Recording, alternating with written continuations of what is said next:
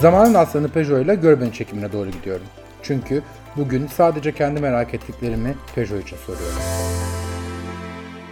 Ben bunu cevaplarken bir anda bir müfettiş şey diyor. Böyle siz trans kadın mısınız diyor. Yani ya güçlü olacaksın ya da gerçekten bir noktada öleceksin. Sürekli kendimi iyi hissetmek zorunda olmayı hatırlatıyorum. Çünkü ben ne yaparsam yapayım toplumun bir kesimi tarafından her zaman haksız görüleceğim. Bir şekilde böyle bir yaşama alanı bulmaya çalıştım kendimi var etmek için. Ama böyle hep bir engel, hep bir böyle bir ket. Ben de salak olmak isterdim. Ne bileyim böyle hata yapmak isterdim ama yok yani. Mesela o şansım yok mesela. Hep böyle zaten kağıda baktım böyle bir çok geçirdim.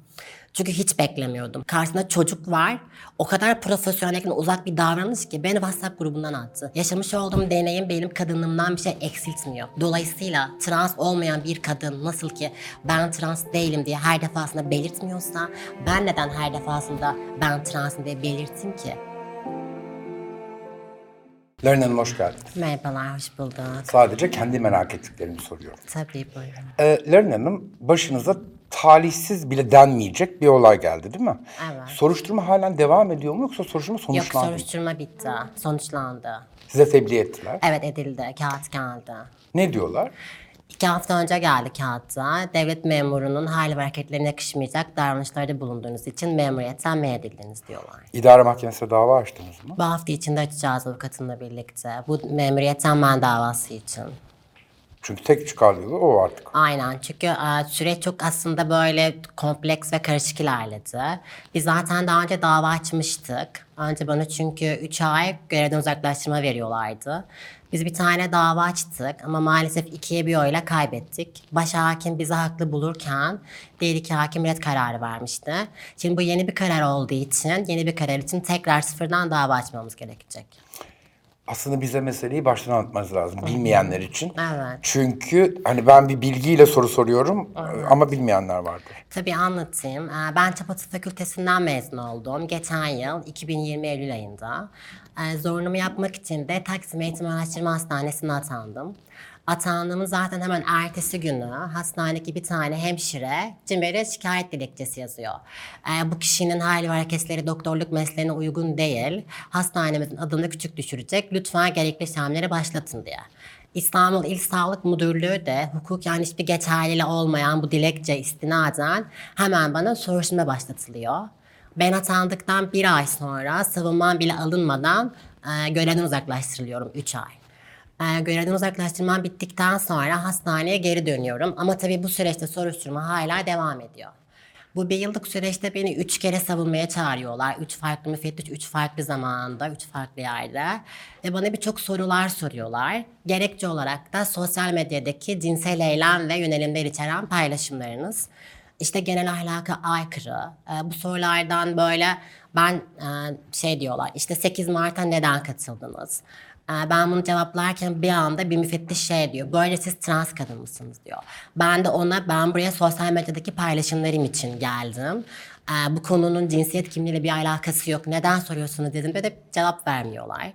Sonra benim bana önüme bir tane kağıt geldi ve bir sürü attığım tweetleri soruyorlar. Ama tweetler birbirinden çok alakasız. Mesela bir tweetimde şey, seçim gelince CHP'ye basın geçin tweetim. Bana diyor ki önce siyasi paylaşım yapıyor musunuz?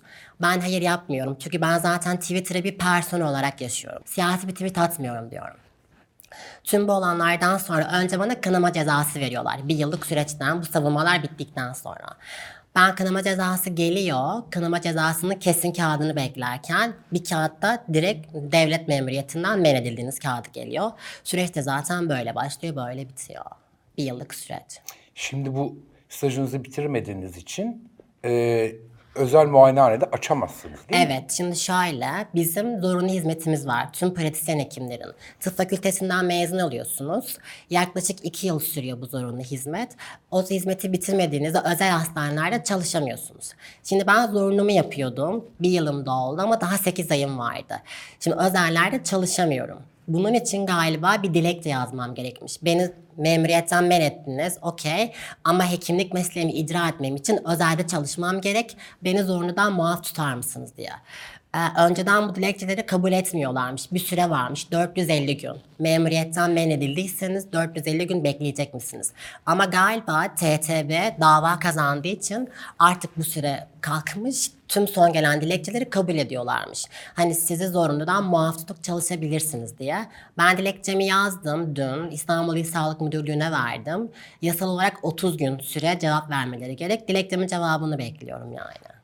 Naren Hanım, bu olaylar olduğunda ve siz bunu sosyal medyaya yazdığınızda bir takım hesaplar sizin e, aslında e, genel ahlaka mugayir ne demekse hareketlerden bilmiyorum. değil de e, bir hastayı e, düzgün muayene etmediğinizi yazdılar. Evet ben de gördüm Twitter'da.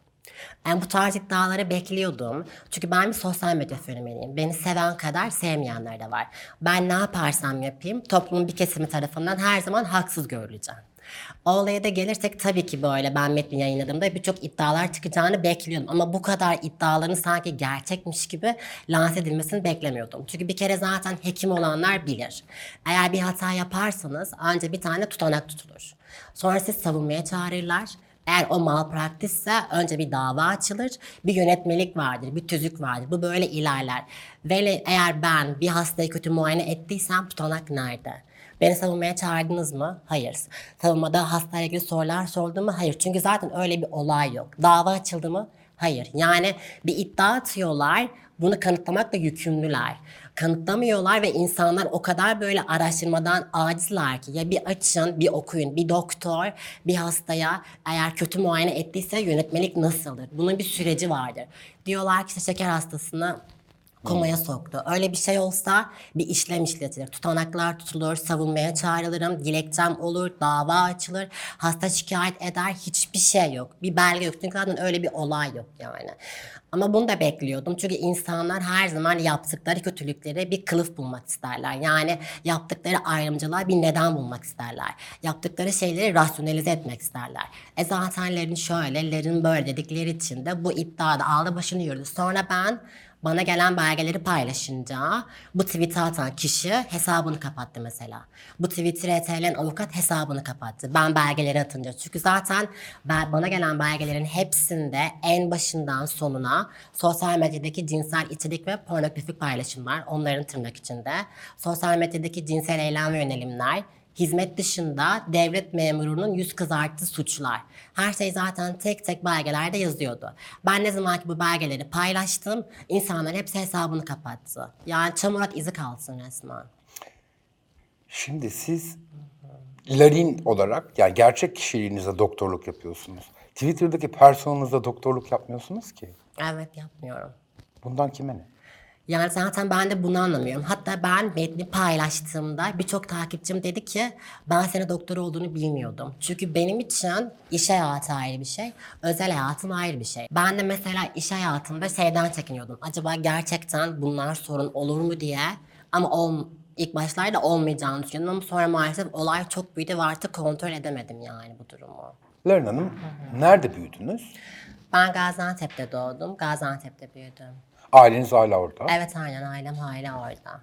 Sonra tıp fakültesini kazanıp İstanbul'a geldiniz. Aynen ben Gaziantep Fen Lisesi'nde yatılı okudum 4 yıl boyunca. Fen Lisesi'nden mezun olduktan sonra da Çapa Tıp Fakültesi için de İstanbul'a geldim.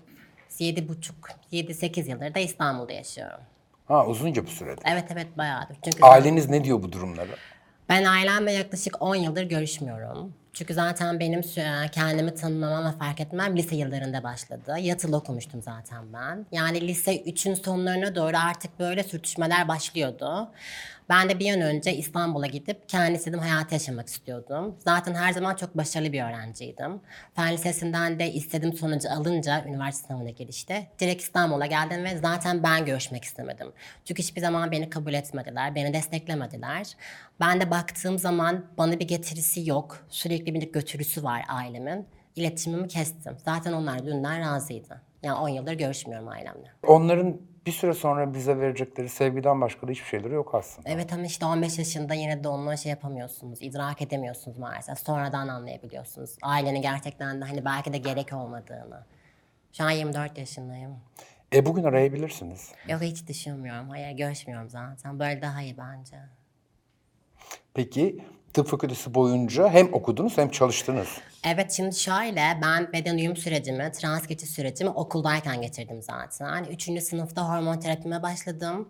Dördüncü sınıfta ameliyatımı oldum. Beşinci sınıfta da kimliğimi aldım. Şimdi tıp fakültesi zaten çok zor bir şey. Çapa tıp fakültesinden bahsediyoruz. Ben aynı zamanda beden uyum sürecimi de geçirdim. Ve ikisini neyse ki halledebildim. Fakülteden de gerçekten de bir gün bile uzatmadan mezun oldum. Derslerim de gayet iyiydi. Çünkü ben hem özel hayatımı, hem mesleki hayatımı, hem öğrenci hayatımı aynı anda götürebilecek kabiliyete sahibim ki bu tüm zorlukları tek başıma aşmışım. Burslarımla geçindim mesela. Üniversite sınavında ben ilk bine girmiştim. Birçok yerden zaten burs alıyorsunuz sayısalda ilk bine girince. Tamamen burslarımla geçindim. Öğrencilik hayatım aslında güzel geçti nispeten. Çünkü ekonomik olarak zaten bağımsızsın. Ailenin zaten bir ihtiyacın olmuyor. Ee, istediğin bedene gidiyorsun, hayaline kavuşuyorsun ve aynı zamanda da doktor olacaksın. Yani öğrenciyken birçok böyle beni motive edecek aslında konular vardı, durumlar vardı. Ya tüm o zorluklara şey diyordum, ileride doktor olacaksın ve tüm bunlar bitecek mesela. Kendimi sürekli böyle motive ediyordum. Lerin Hanım, bu yaşadığınız süreç umutsuzluğa sürükledi mi sizi? Ya aslında evet böyle son günlerde pek iyi hissetmiyorum. Böyle aslında sürekli kendimi iyi hissetmek zorunda olmayı hatırlatıyorum. Çünkü güçlü bir insanım ama güçlü olmayı ben seçmedim. Bunu hep mecbur bırakıldım. Çünkü yani ya güçlü olacaksın ya da gerçekten bir noktada öleceksin. Yani trans bir kadınsan bu ülkede mesela. E, son günlerde biraz umutsuzluğa kapıldım. Yalan söylemeyeceğim. Çünkü böyle hani Metni paylaştım. Çok güzel destek gördü. Basından çok güzel destek gördü. Ama böyle hani beklediğim birkaç şey vardı maalesef olmadı. Yani e, eğer onlar böyle olmamaya devam ederse bundan bir iki ay sonra mı göremiyorum. Yani çünkü ben doktorluk yaparak geçiniyorum mesela. Şu an yapamıyorum. Şimdi bir iki ay içinde iş bulamazsam yani o birikmiş köşedeki param da bitecek ve ondan sonra ne yapacağım, nerede çalışacağım. Biraz bunlar beni karamsarlığa itiyor gerçekten. Bundan bir iki ay sonra için bilmiyorum ne yapacağım, ne yapmayacağım. Hiçbir fikrim yok. Davayı kazanacağınızı umuyorum açıkçası. Ben pek umut umut edemiyorum. Çünkü dava şöyle zaten. Biz dava açıyoruz, dava bir yılda sonuçlanıyor. Yani hani ben bir yıl boyunca memuriyete dönmeyi beklersem zaten nasıl geçineceğim? Dava bir yıl. Dava böyle açınca ha deyince sonuçlanmıyor ki. Yani benim bir an önce artık çalışmam gerek. Çünkü doktorluk yaparak geçinen bir insanım. Yani. Ki kahvedeki giderlerim var kendime göre herkesin olduğu gibi. Ev kirası var. Evet. Elektrik su parası var yani. Evet. Bayağı Hani- var giderlerim. Siz de hepimiz gibi geçiniyorsunuz sonuçta. Evet aynen. Yani. Peki kardeşiniz var mı? Var evet bir tane. Ona da görüşmüyorsunuz. Hı hı, Hayır görüşmüyorum.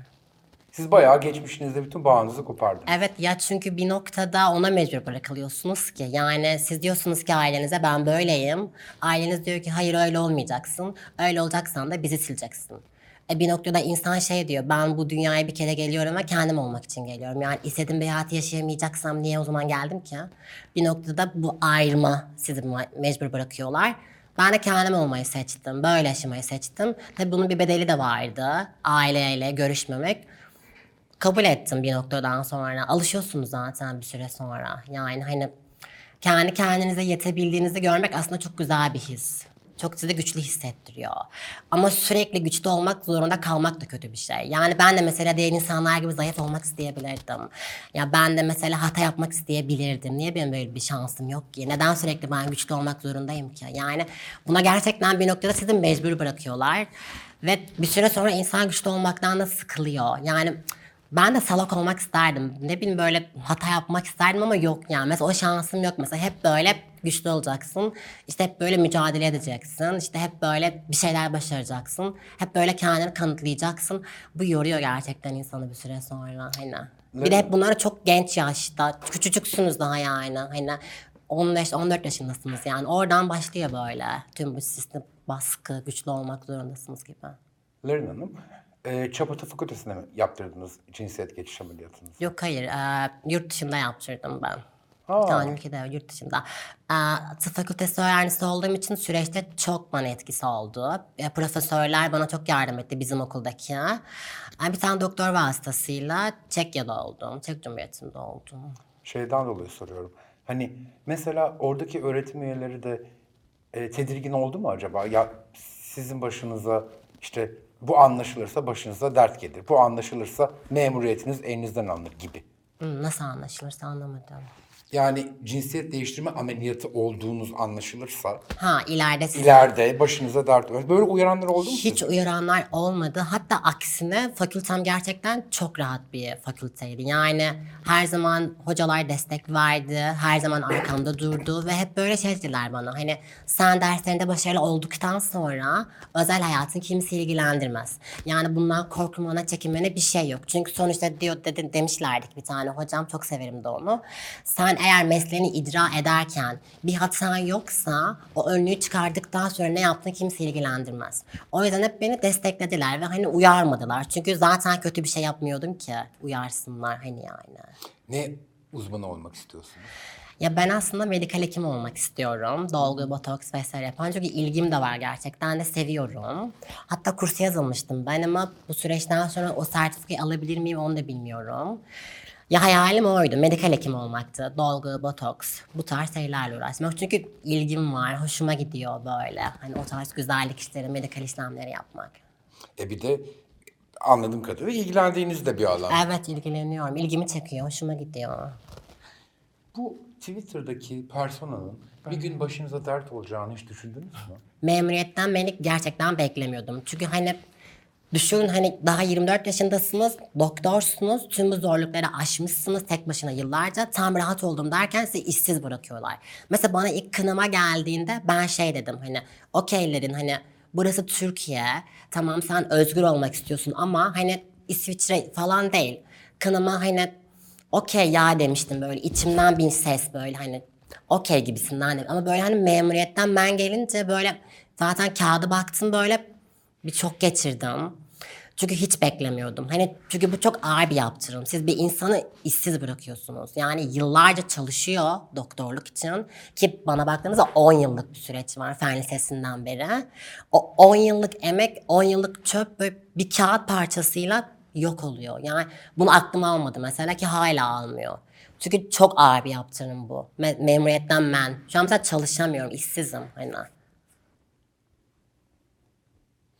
Ben sizi ilk kez Bahar Can'dan programa çıktığımda e, aşk olandım mı? Aşk olma. Bir Evet, şey dedi. Sonra herkes altına bu Larry'nin dili, bu Larry'nin dili Evet, yazmaya başladı. aynen. Sizi etiketlediler. Ben sizi öyle tanıdım. Aa, evet. Ben de şey Bahar'ın şeyini izlemiştim videosunu. Öyle tanıdım. Sizin öyle kullandığınız bir dil mi var? Ya böyle işte aşk o dili var gerçekten. Ki ben gerçekten kullanmayı çok seviyorum. Hoşuma gidiyor böyle hani. Öyle bir sürtüşme gibi bir şey olmuştu. Bahar'la ama şey zaten hani okey böyle şeyler olur ya çok normal bence hani. Ya herkes kullanıyor o dili. Ben de kullanıyordum. Sonra böyle benimki bayağı artmaya başladı. Böyle izlenmelerim vesaire. İnsanların da hoşuna gitti. Kullanmaya devam ettim. Teşvo ne bu gibisinden mesela. Ne? Ses onları o koyuyorsunuz böyle mesela genelde.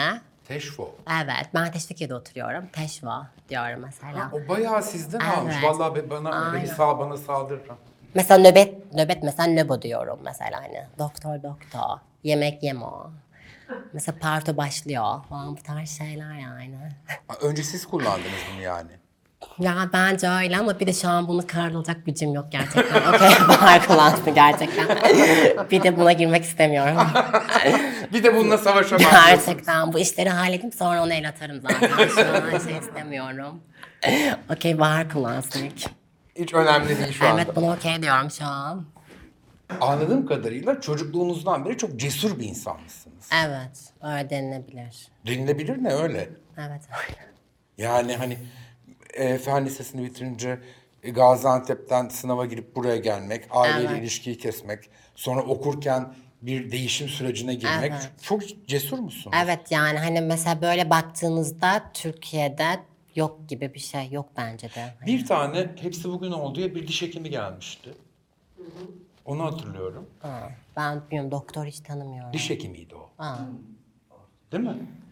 Diş hekimiydi. O da çalışamıyordu. No, neden?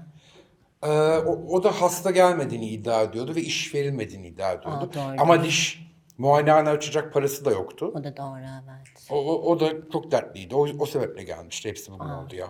Anladım. Doğrudur.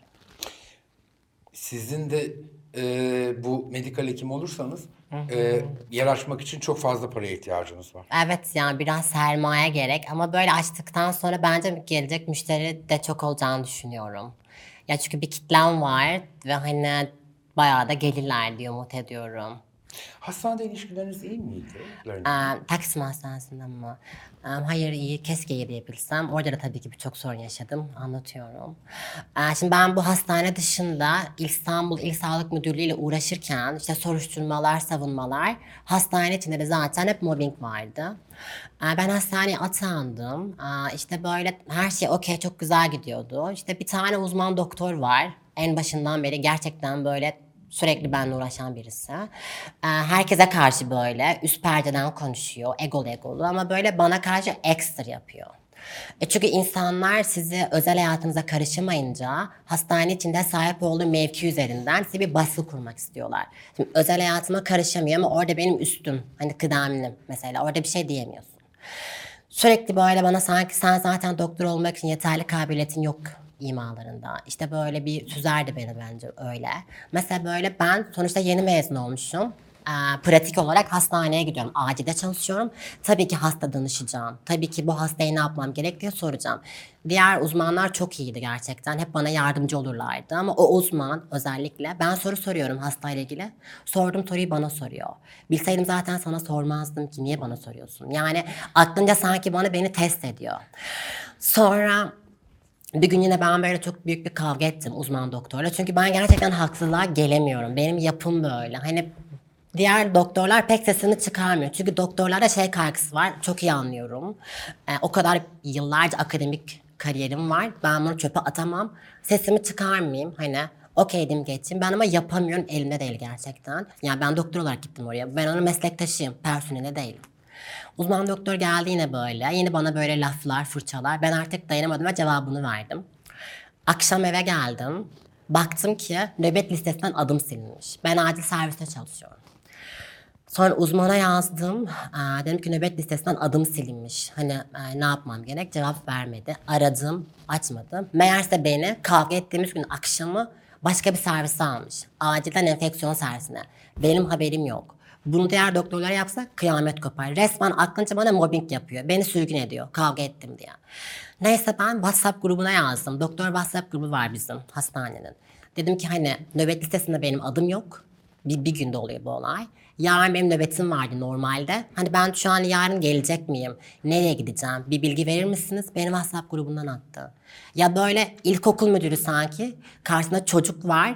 O kadar profesyonellikten uzak bir davranış ki beni WhatsApp grubundan attı. Ne demek WhatsApp grubundan atmak? Orada 35 tane doktor var. Diğerlerini atabilir misiniz? Atamazsınız. Ama beni attı ve soru sordum diye. Yani böyle olaylar da oldu zaten sürekli. Bir mobbing. Ben sonra başhekime gittim. Başhekim yardımcısına. Ve bana dedi ki o uzman doktorun zaten genel olarak tavrı öyle. Enerjiniz uyuşmadı. Bana ver cevap enerjiniz uyuşmadı. Buna ne denebilir ki? Okey dedim geçtim. Yani hep sesimi çıkarmadım hani. Çünkü ya hastane zaten soruşturmam var. Hastane içinde bir de böyle şeyler oluyor. Biz order veriyoruz hemşirelere. Yazıyoruz böyle ilaç ismi. Ki doktorlar hızlı yazar ve kötü yazar biliyorsunuz.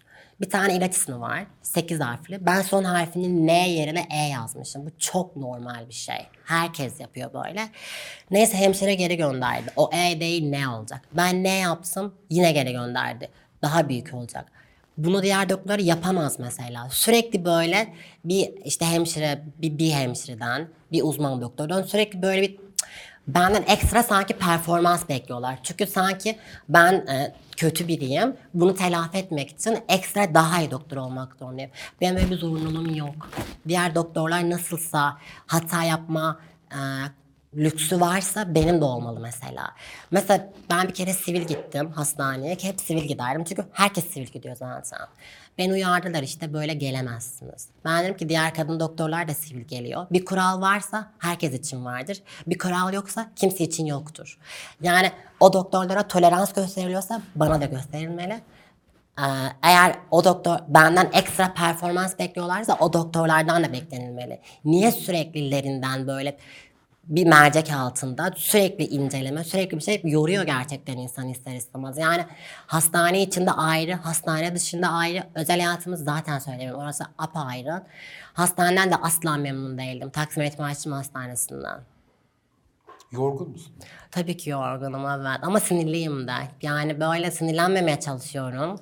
Kendimi sakinleştirmeye çalışıyorum. Tamam okeylerin sakin ol diyorum ama sakin olamıyorum çünkü hazmedemiyorum yapılanları gerçekten. Çünkü gerçekten çok zor bir süreçten geçiyorum. Yani hani bu kadar yolun sonu falan diyorum artık gerçekten kendi kendime böyle hani tatmin etmek için falan ama Sinirliyim. Yani yorgunum zaten. O apayrı ama çok sinirliyim. Bayağı sinirliyim ama sakin olmaya çalışıyorum yani. Çünkü bana yapılan normal bir şey değil. Hazmedilebilir bir şey hiç değil yani. Aslında bildiğiniz cinsiyet ayrımcılığı. Tabii ki evet yani en başından sonuna kadar her şey. Hastane içi, hastane dışı vesaire. Hastanede bu e, cinsiyet değiştirme ameliyatı geçirdiğiniz konuşulan bir şey miydi? Bilmiyorum. Ben pek hastanede insanlarla konuşmamaya çalışıyordum. Hastaneye gidiyordum, işimi yapıyordum, çıkıyordum. Yani pek böyle insanlarla yapım da öyle aslında. Böyle herkese konuşmam aslında. Pek sevmem çünkü. Gidiyordum, işimi yapıyordum, çıkıyordum. Dedikodu varsa dinlemiyordum ki muhakkak duyulmuştur. Ki zaten ben hastaneye gelmeden önce de sosyal medya fenomeniydim. Hani illa duyulmuştur. Hani lerin geliyor. Tabii kesin duyulmuştur yani. Konuşulmuştur da tahmin ediyorum. Ha, açık kimlikli mi diye sorduysanız eğer hastanede gelip bana kimse sormadı trans kadın mısınız diye. Hani Siz de söylemek haliyle. zorunda değilsiniz Ya evet zaten. tabii ki canım evet. Zaten ben e, bir süre açık olmamayı düşünmüştüm. Çünkü bu bir deneyim. Yani bu üçüncü bir cinsiyet değil bu arada. İşte kadın, erkek, trans değil. Bu benim yaşadığım bir trans deneyimi. Yaşamış olduğum deneyim benim kadınlığımdan bir şey eksiltmiyor. Dolayısıyla trans olmayan bir kadın nasıl ki ben trans değilim diye her defasında belirtmiyorsa ben neden her defasında ben transım diye belirteyim ki? Ergenlik süreci gibi bir şey. Deneyimi oldum bitti ve bu deneyim bana özel. Bunu herkese her yerde söylememek gerek yok zaten. Kimseyi ilgilendiren bir Evet durum ama, ama işte bunu insanlara maalesef anlatamıyorsunuz. Ne planlıyorsunuz bundan sonrası için? Kafam çok karışık. Yani pek bilmiyorum ama bir iki planım var. Bir tanesi gerçekten medikal hekim olmayı planlıyorum. Kursa yazıldım ve sertifika almayı düşünüyorum. Öte yandan diyorum yani YouTube kanalı falan mı açsam, oradan mı yürüsem diyorum. Ama bu sefer doktorluğum daha da mı kötü olur diye düşünüyorum. Çünkü şimdi ben ne kadar göz önü oldukça daha çok üstüme gelecekler. Daha da çok üstüne gelecekler. Oradan korkuyorum. Bilmiyorum kafam çok karışık. Yani bir an önce aslında temel olarak işe girmem gerek. İhtiyaçlarımı karşılamam için. Özel bir hastanede. Ama tabii şimdi beni alırlar mı? Başvursam ne derler? Hani çekinirler mi? Bilmiyorum. Mesela bu süreçte hiç teklif gelmedi özel bir hastaneden veya bir klinikten. İşte gelin, çalışın vesaire gibi diye. 8 ay var dediniz ya çalıştıramaz onlar dediniz. Şimdi dilekçe yazdım dedim ya ben. Şimdi eğer dilekçeden onay gelirse beni zorladan muaf tutarlarsa çalışabiliyorum özel hastanelerde. Umarım gelir. Hani en ihtimali söylüyorum. Şeyi gördüm ben. Türk Tabipler Birliği sizin tweetinizi retweet etmişti. Aynen. Ya Türk Tabipler Birliği zaten her zaman arkamdaydı ve her zaman destekçimdi zaten. Hani onunla ilgili bir sorunum yok. Bayağı zaten süreci yakından takip ediyorlar. Özellikle hukuki süreci. Yani zaten avukatları hemen beni aradı, hemen bilgi aldı, görüştük vesaire ki zaten biz bu sürecin başında en başından beri hukuki süreci de işletiyoruz zaten. Mesela çünkü burası gerçekten daha başı değil, burası Türkiye Cumhuriyeti. Yani demokratik bir hukuk devleti.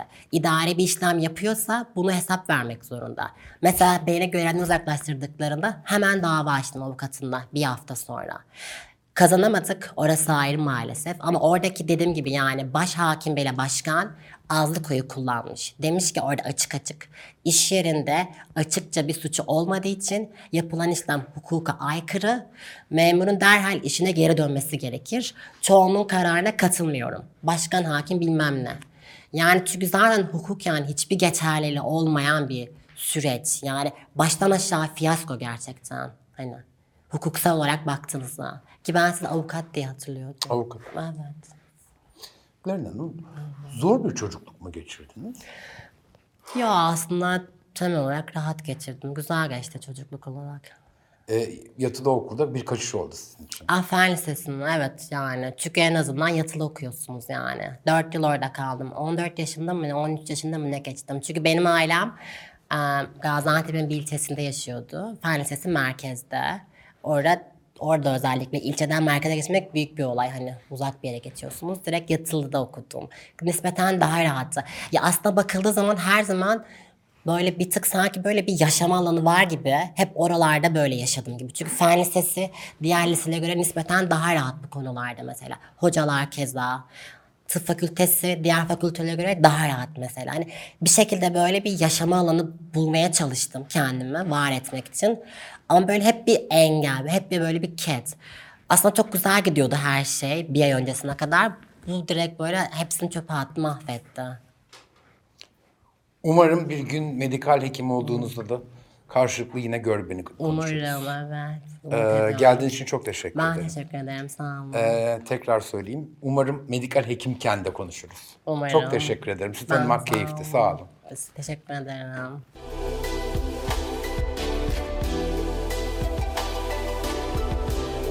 Sadece kendi merak ettiklerimi Peugeot için sordum.